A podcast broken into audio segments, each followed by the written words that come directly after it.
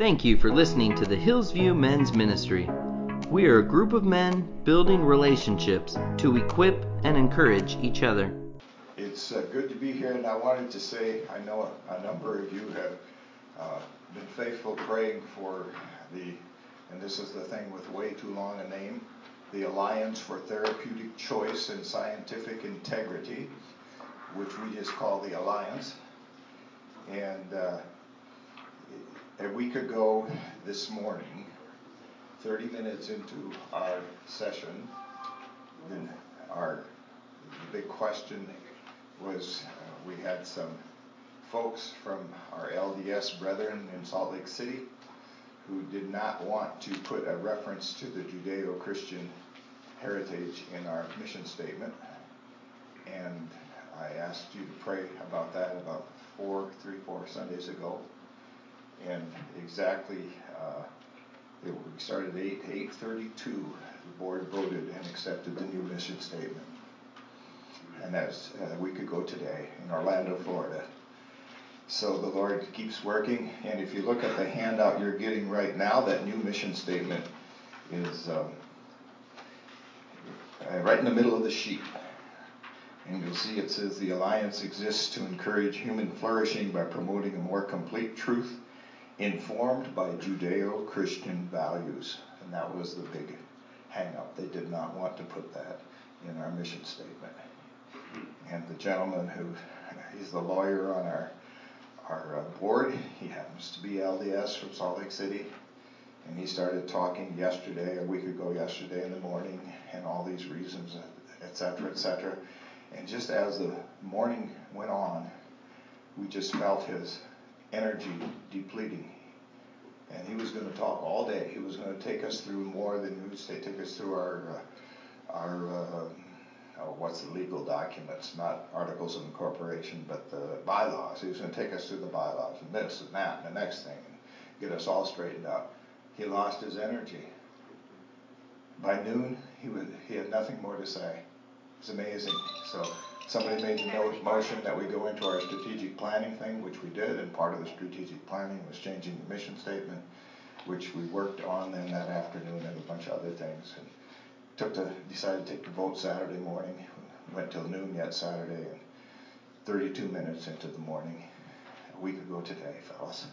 Amen. Yeah, praise the Lord. Yep. All right. Um, Wow, a couple other things I'm just going to point out. I, you, the first paragraph was a summary of what you heard me say the last two times.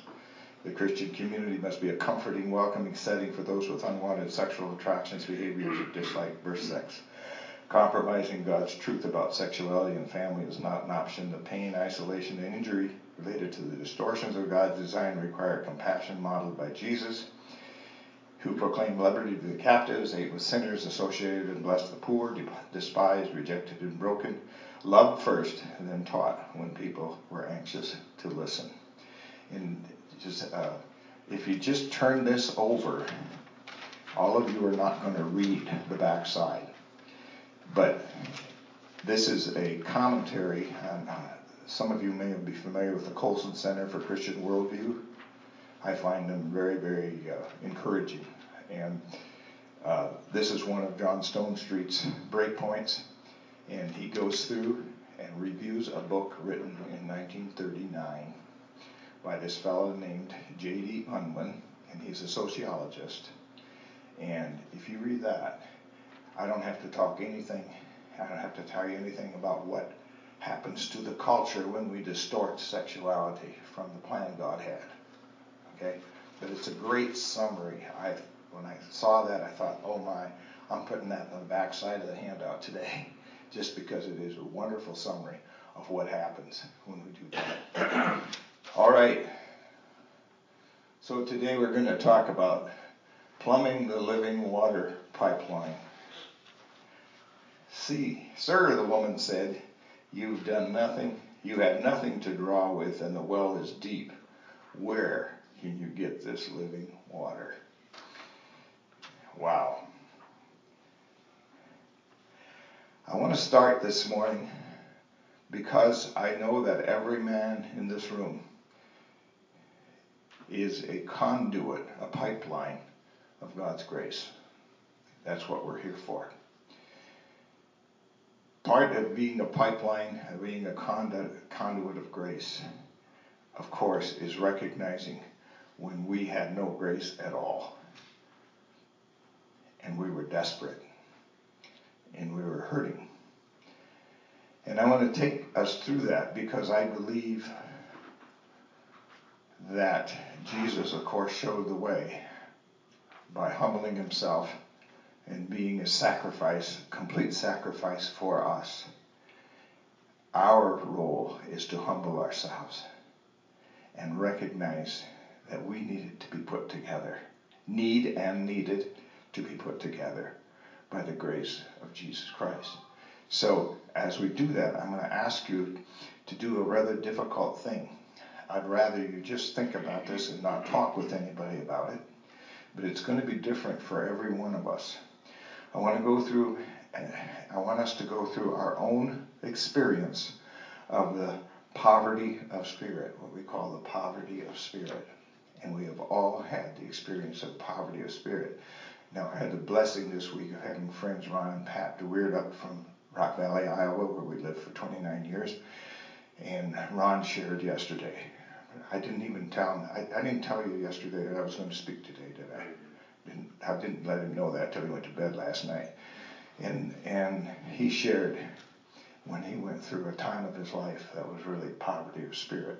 And it was amazing. Of course, God had this all planned. It's in my curriculum for today. I was going to have all of you go through that. So to start out with, it's an internal experience. What was or is your stream of living water, and how did you arrive at the quiet waters? The first thing is, uh, was there trauma in any time in your life, in your memory? And basically, we start our memory, uh, conscious memory, two and three years old, related to being left out or not fitting in.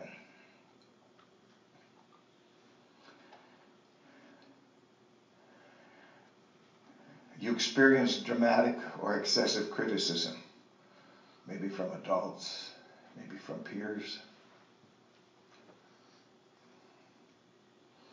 It's painful.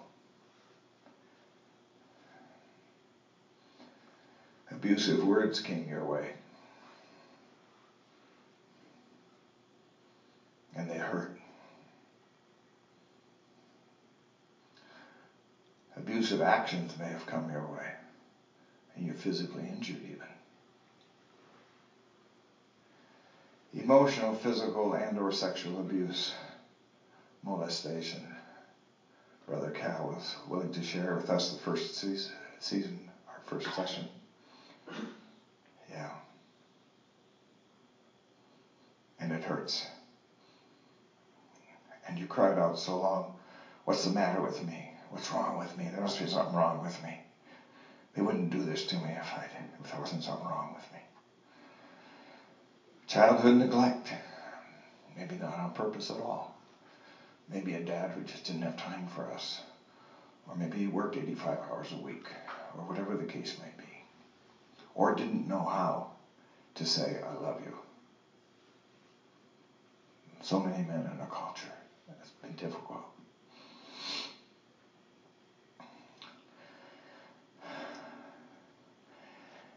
Born that way lies. Born that way lies. Sexual attractions and arousal patterns are absolute. That's the born that way lie. And some of us got mixed up in that and weren't sure about anything, including our sexual expression.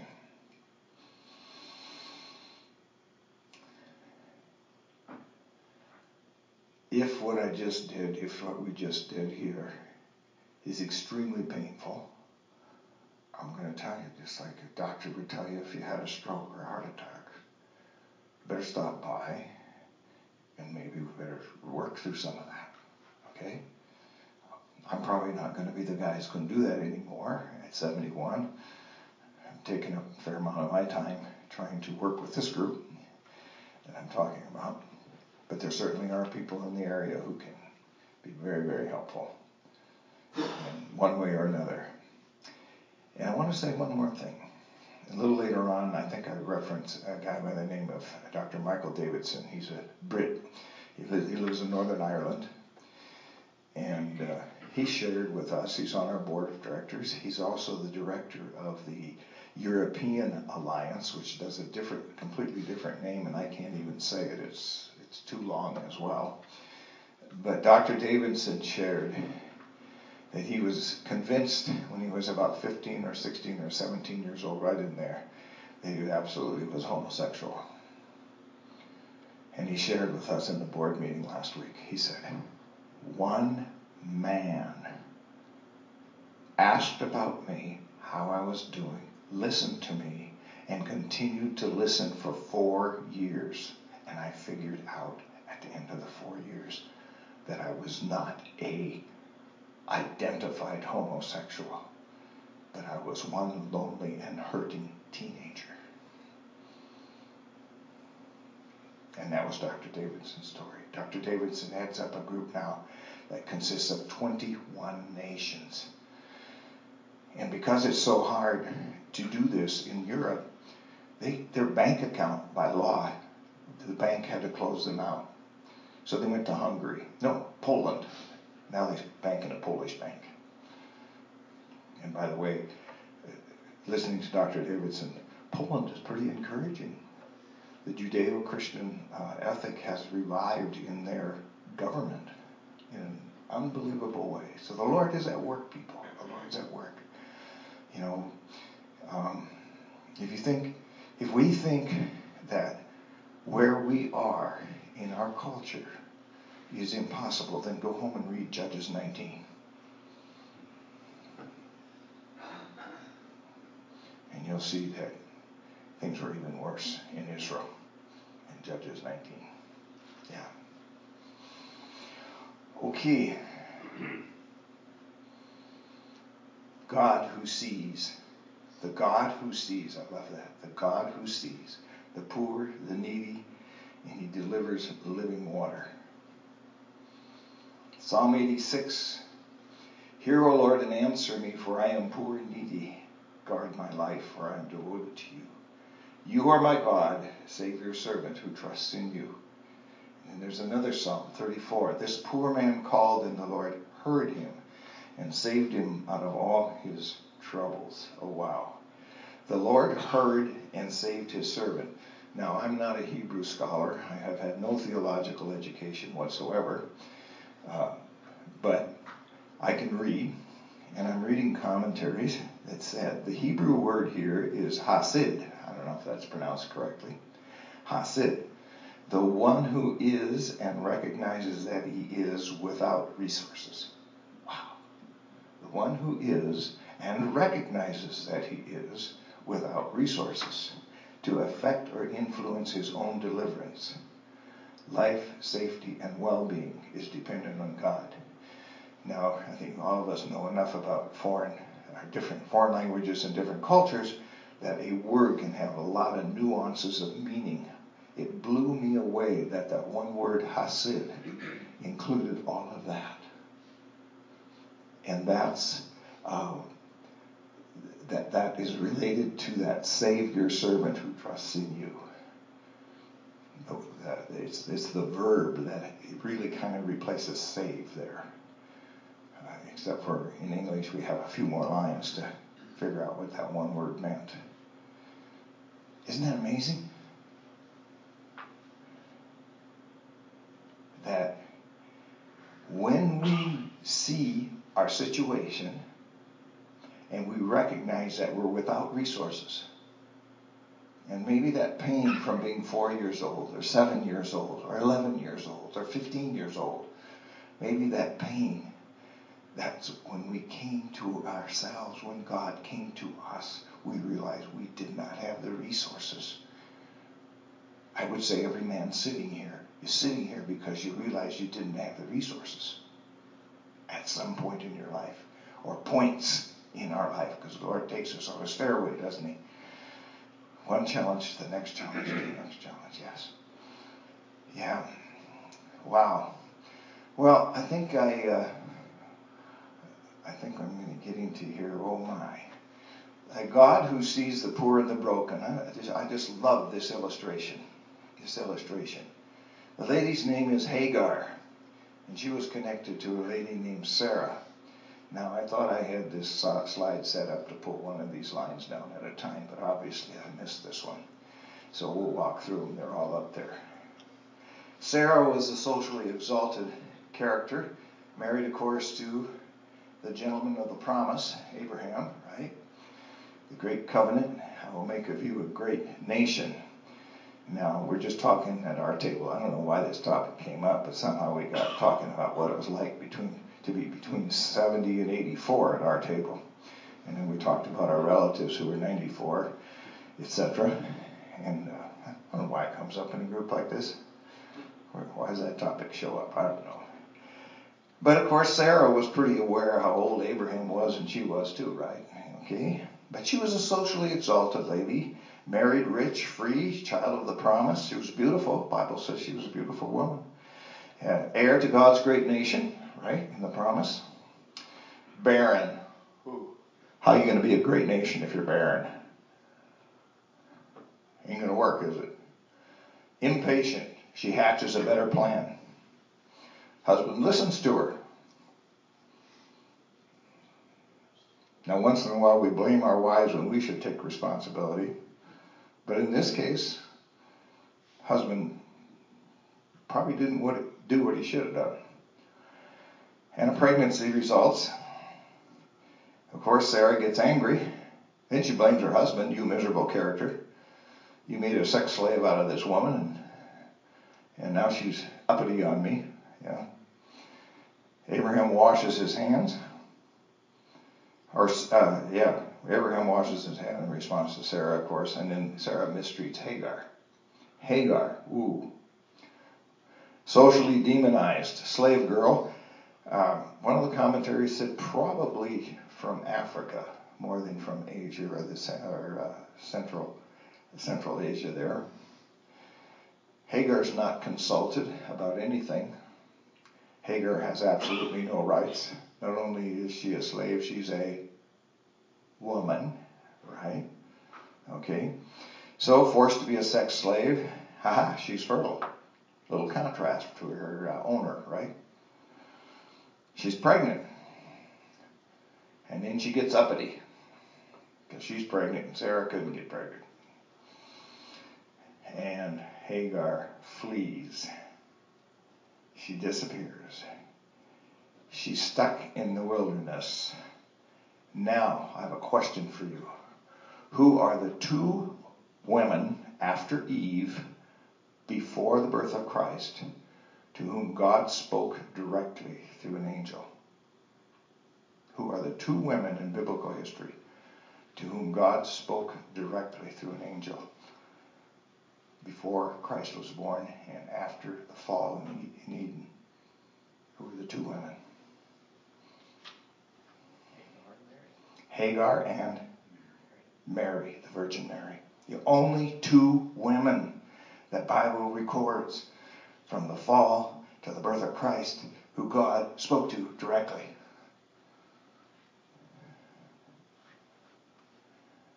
Doesn't that make the shivers go up and down your back?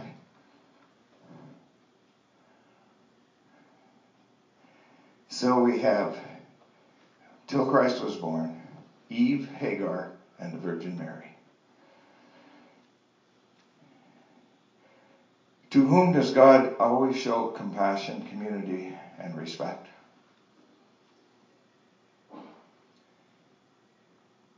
To those at the bottom of the barrel.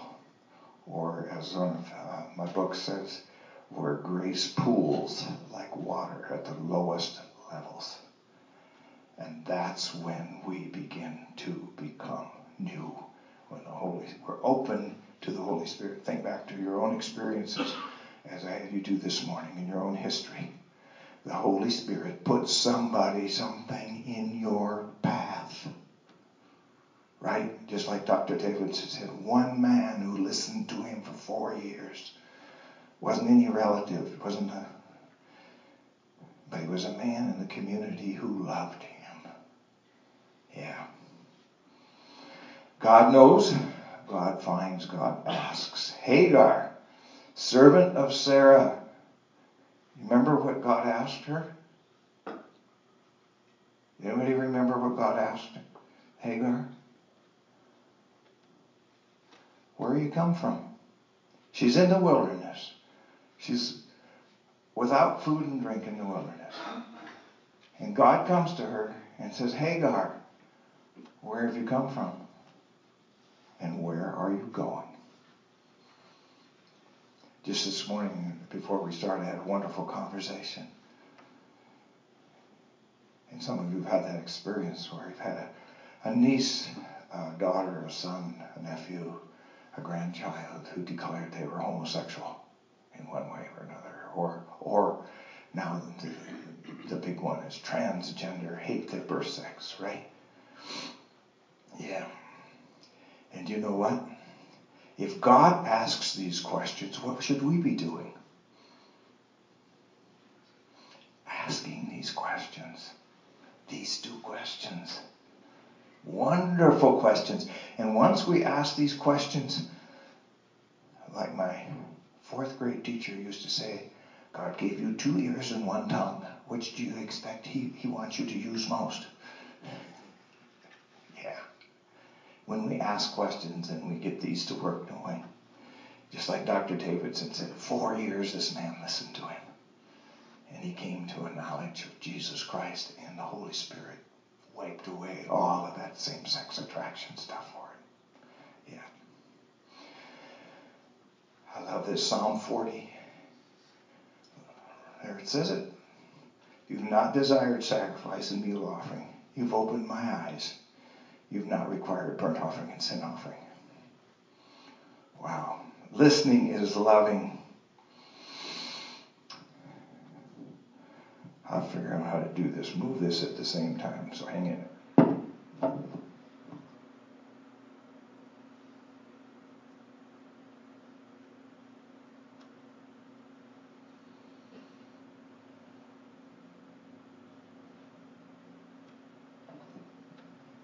Panic. What do I say to him? He just came home from college and said his identity is homosexual.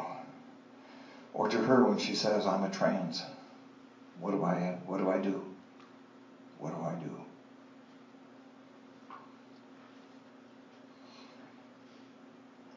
Divine ministry, calling, task.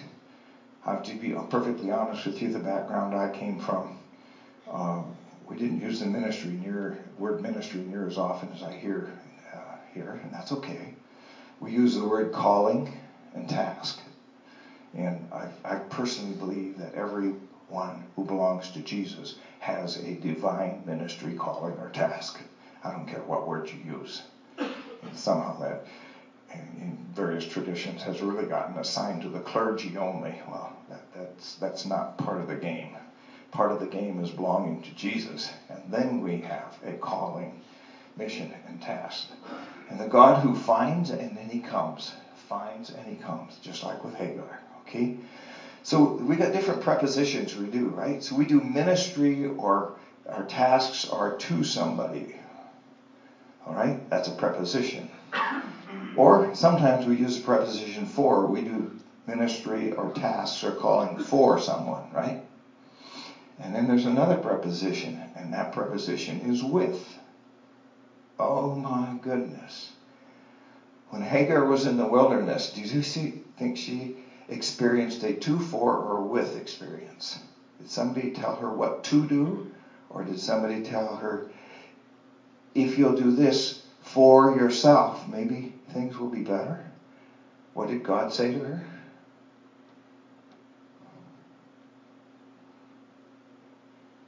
He said, I am here with you. Where have you come from? And where are you going? relational stance, of course. If we're going to do something to somebody, we're going to teach them how to do it right, and we're paternalistic.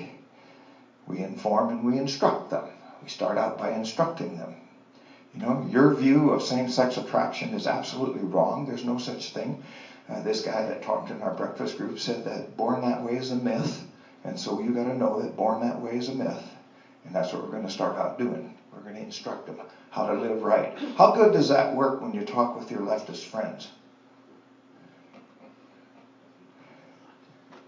Said what you're going to say, because that's probably the last conversation you're going to have. Absolutely. Thank you. Absolutely. Absolutely. Okay. Or we call this maternalistic. I'm going to do something for you. Okay? Uh, I'll be your caretaker. Here's how to fix yourself. I'll help you fix yourself, right? And I'll do it for you. And, of course, receive reaction to that one. Oh, you think I'm helpless? I'll show you. Right? And then, of course, there's this one what God did to Hagar. I am here. I am with you. Where have you come from? Where are you going? Yeah. Outcomes, of course, if you want to be, uh, um, uh, to be perfectly honest, our leftist friends are really good at being paternalistic. They'd like to oppress everything, but then that's how the devil works. He's always fighting that way. And then, of course, we can create codependence. Those of us who are familiar with chemical dependency and uh, the 12 steps in the AA movement, you know how to be codependent, and you realize that people can take responsibility for you, and then you have none for yourself, of course. And with incarnational relational stance, we see transformation. And by the way, this is this is a uh, the authors there, the book is called Geography of Grace Doing Theology from Below. If any of you are interested, um, I'm going to first tell you right away it's not an easy read. It's a kind of book that I read pretty fast, and I like to read a lot of books, but it's the kind of book that made me stop and page back to a previous chapter and go, does this really fit? Uh, these guys, these guys are good. Um, I bet you, Ron, you heard uh, what's his name? Joel. Joel Van Dyke, because he, he preached in Trinity Rock Valley at one point. Guatemala. That's right. You, you've done the Guatemala thing, and he's in Guatemala. He was in the uh, slums. He, his ministry was in the slums of, of Guatemala. Yeah. And then there's another guy named Kris Rocke, is a colleague of his who wrote that book.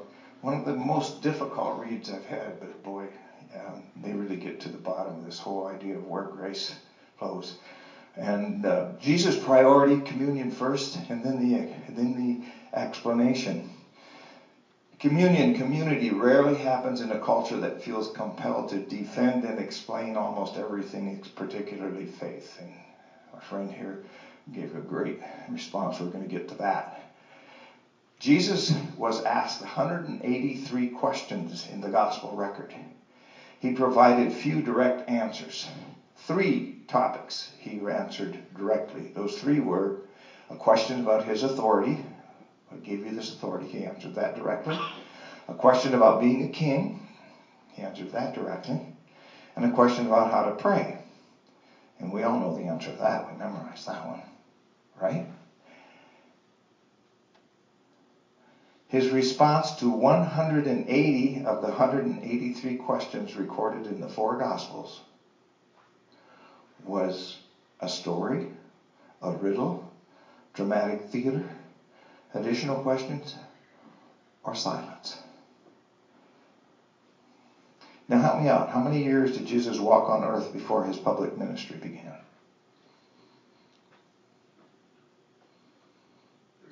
30. 30 years. What did Jesus do in the 30 years before he opened his mouth and began to teach who he was?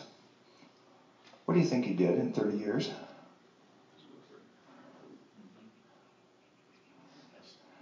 My fourth grade teacher's advice 30 years of it. And then he taught for how many years? Huh, 10 to 1. 10 years of listening, one year of answers. And then when he got questions, he got 183 questions, the Bible records, and he only answered how many of them? We got a ways to go, guys. We're going to straighten up that college kid and tell him right away what's what's right and what's wrong, and and that born that way myth, right? That's where we're going to start with that. Well, like we said earlier, that'll be your last conversation. You know.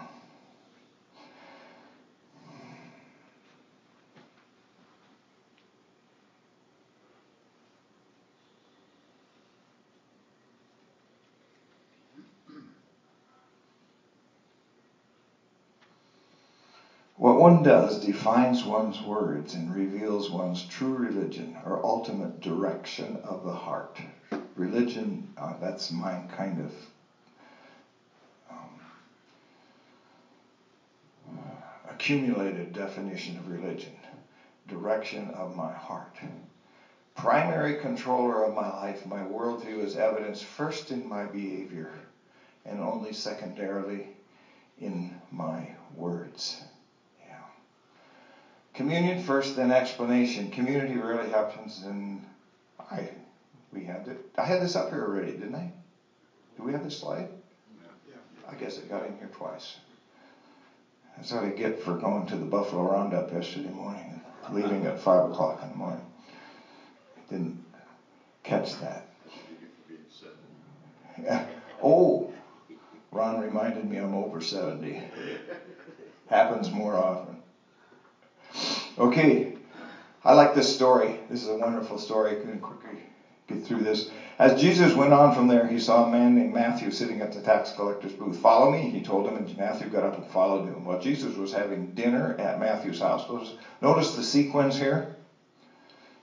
Two words, follow me. And the very next thing the gospel tells us is what? Let's have a party. Let's have a party. Many tax collectors and sinners came and ate with him and his disciples. When the Pharisees saw this, they asked his disciples, notice that? I just get a big kick out of that. They're just too scared to ask Jesus. They didn't want another one of them riddles. They didn't want another one of those questions asked back to them, right? or a parable where they had to go home and scratch their head and figure out what they were just told. Yeah. So Pharisee says, Why does your teacher eat with tax collectors and sinners, the dregs of society, pooling at the bottom? There's nobody that was hated more. Some of you have seen that movie, the, that movie series called the, what's it called? And Matthew is featured. The Chosen. The Chosen. Some of you, how many have seen The Chosen? Oh, not too many. But I haven't seen all of it. I'm not sure why we saw part of it at one point. I should get back to it. But anyway, bottom line is these tax collectors were Jews who were regarded as traitors, of course, to the Romans, who taxed them excessively, and the Romans didn't mind one bit if the tax collector had a little to pad their pocket. so you can imagine how well respected they were. Uh, sort of like that phrase that came up five, six years ago drain the swamp, right? This is the swamp. This is the bottom of the swamp. Yeah. On hearing this, Jesus said, this is kind of interesting. He didn't answer their question at all because he wasn't asked the question. They didn't ask him a question. Not one of the questions he was asked, not one of the 183. The disciples were asked this one, but Jesus answered it. He says, It's not the healthy who need a doctor, but the sick. So go learn what this means. I desire mercy, not sacrifice. For I am not come to call the righteous, but sinners. I hated that my being able to say I'm a sinner involves my being able to say I was broken and I couldn't fix it by myself. That's what it means to be a sinner. I'm broken and I can't fix it by myself. I can sure screw it up by myself, but I can't fix it. Why does your teacher eat with tax collectors and sinners? In this scenario, who are the damned?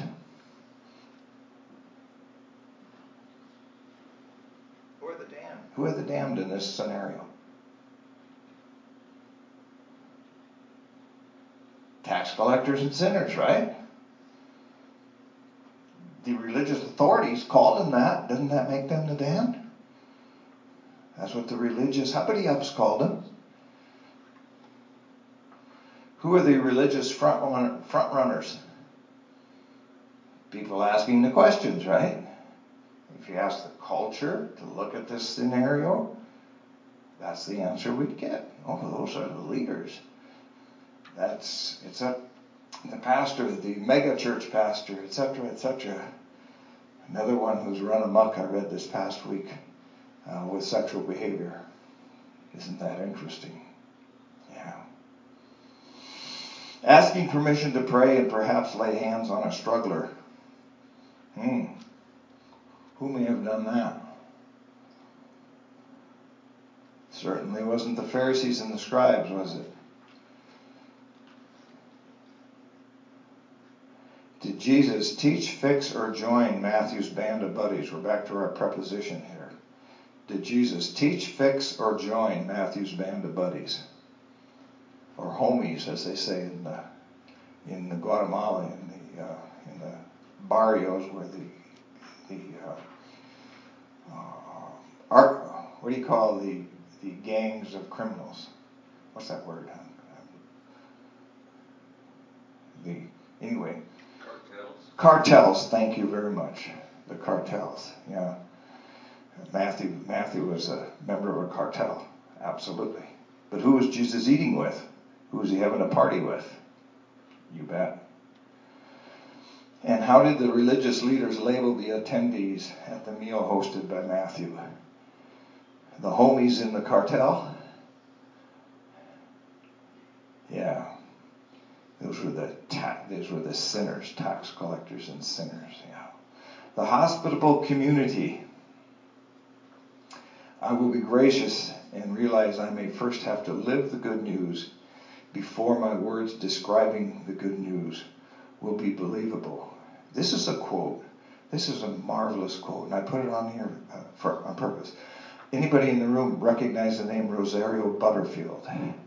Okay, thank you.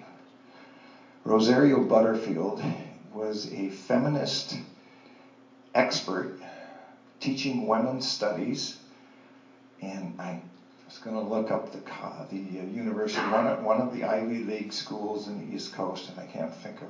Do you remember what school she was teaching at? Okay, and she um, she discovered somebody new in her neighborhood at one point, and discovered they had a really common hobby. They both loved gardening. It was a man and his wife, and Rosaria was a single.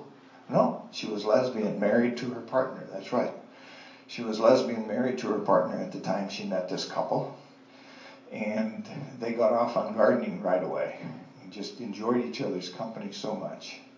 And so the couple invited her over for a, a meal after uh, after they were going to do some things, they traded some plants or something and planted in each other's gardens that afternoon, and they invited her in for a meal. And the gentleman suggested that they always open their meals with prayer. And so she politely deferred and found out at that meal that he happened to be a pastor and she was a pa- and his wife was his uh, pastor's wife. And she was just floored because by this time she loved these people intensely. She'd known them for about three or four months before this happened and she discovered they were Christians, although she had suspected it when she started to look back. Bottom line, of course, they loved the dickens out of this gal. She was she's a doctorate in feminist studies. She's teaching at an Ivy League school. She's teaching feminist studies at an Ivy League school.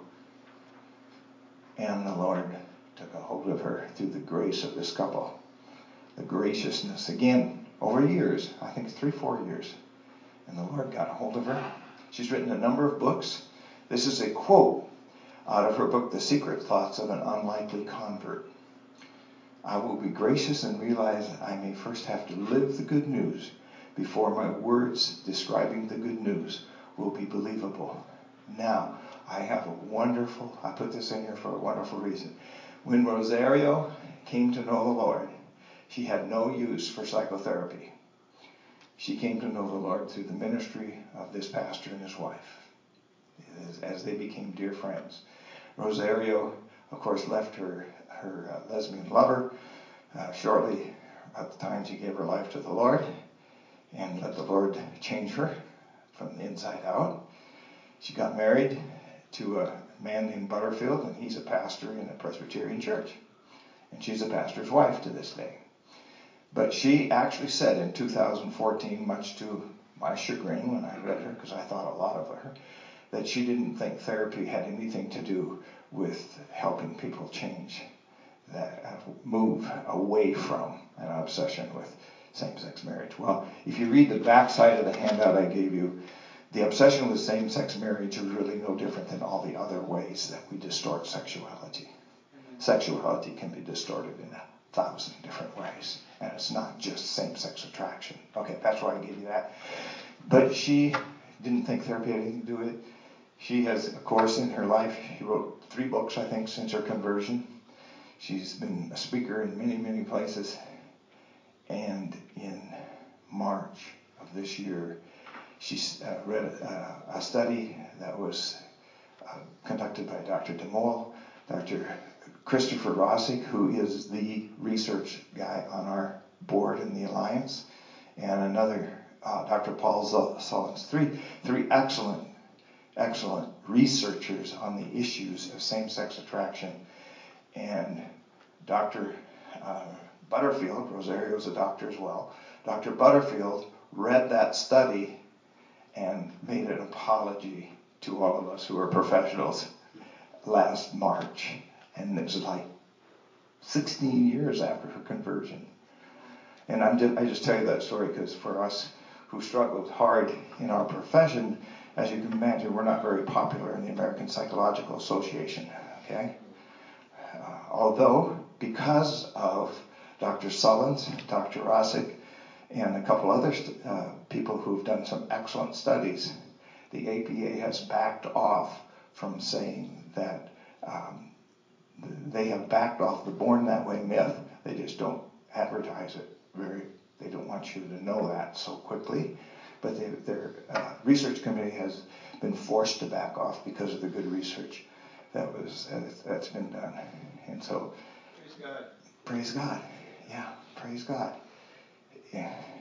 Again, if you go read Judges 19, that's where our, our, so much of what we see on the media is sexuality in our world today. And yet, out of Judges 19 came Samuel, and out of Samuel came the greatest movement toward obedient um, Hebrews in the in the history of the world, and the kingdoms of David and Solomon flourished. So yeah, it goes up and down. It's going to go up and down until the Lord comes again, makes us all new. That's for sure.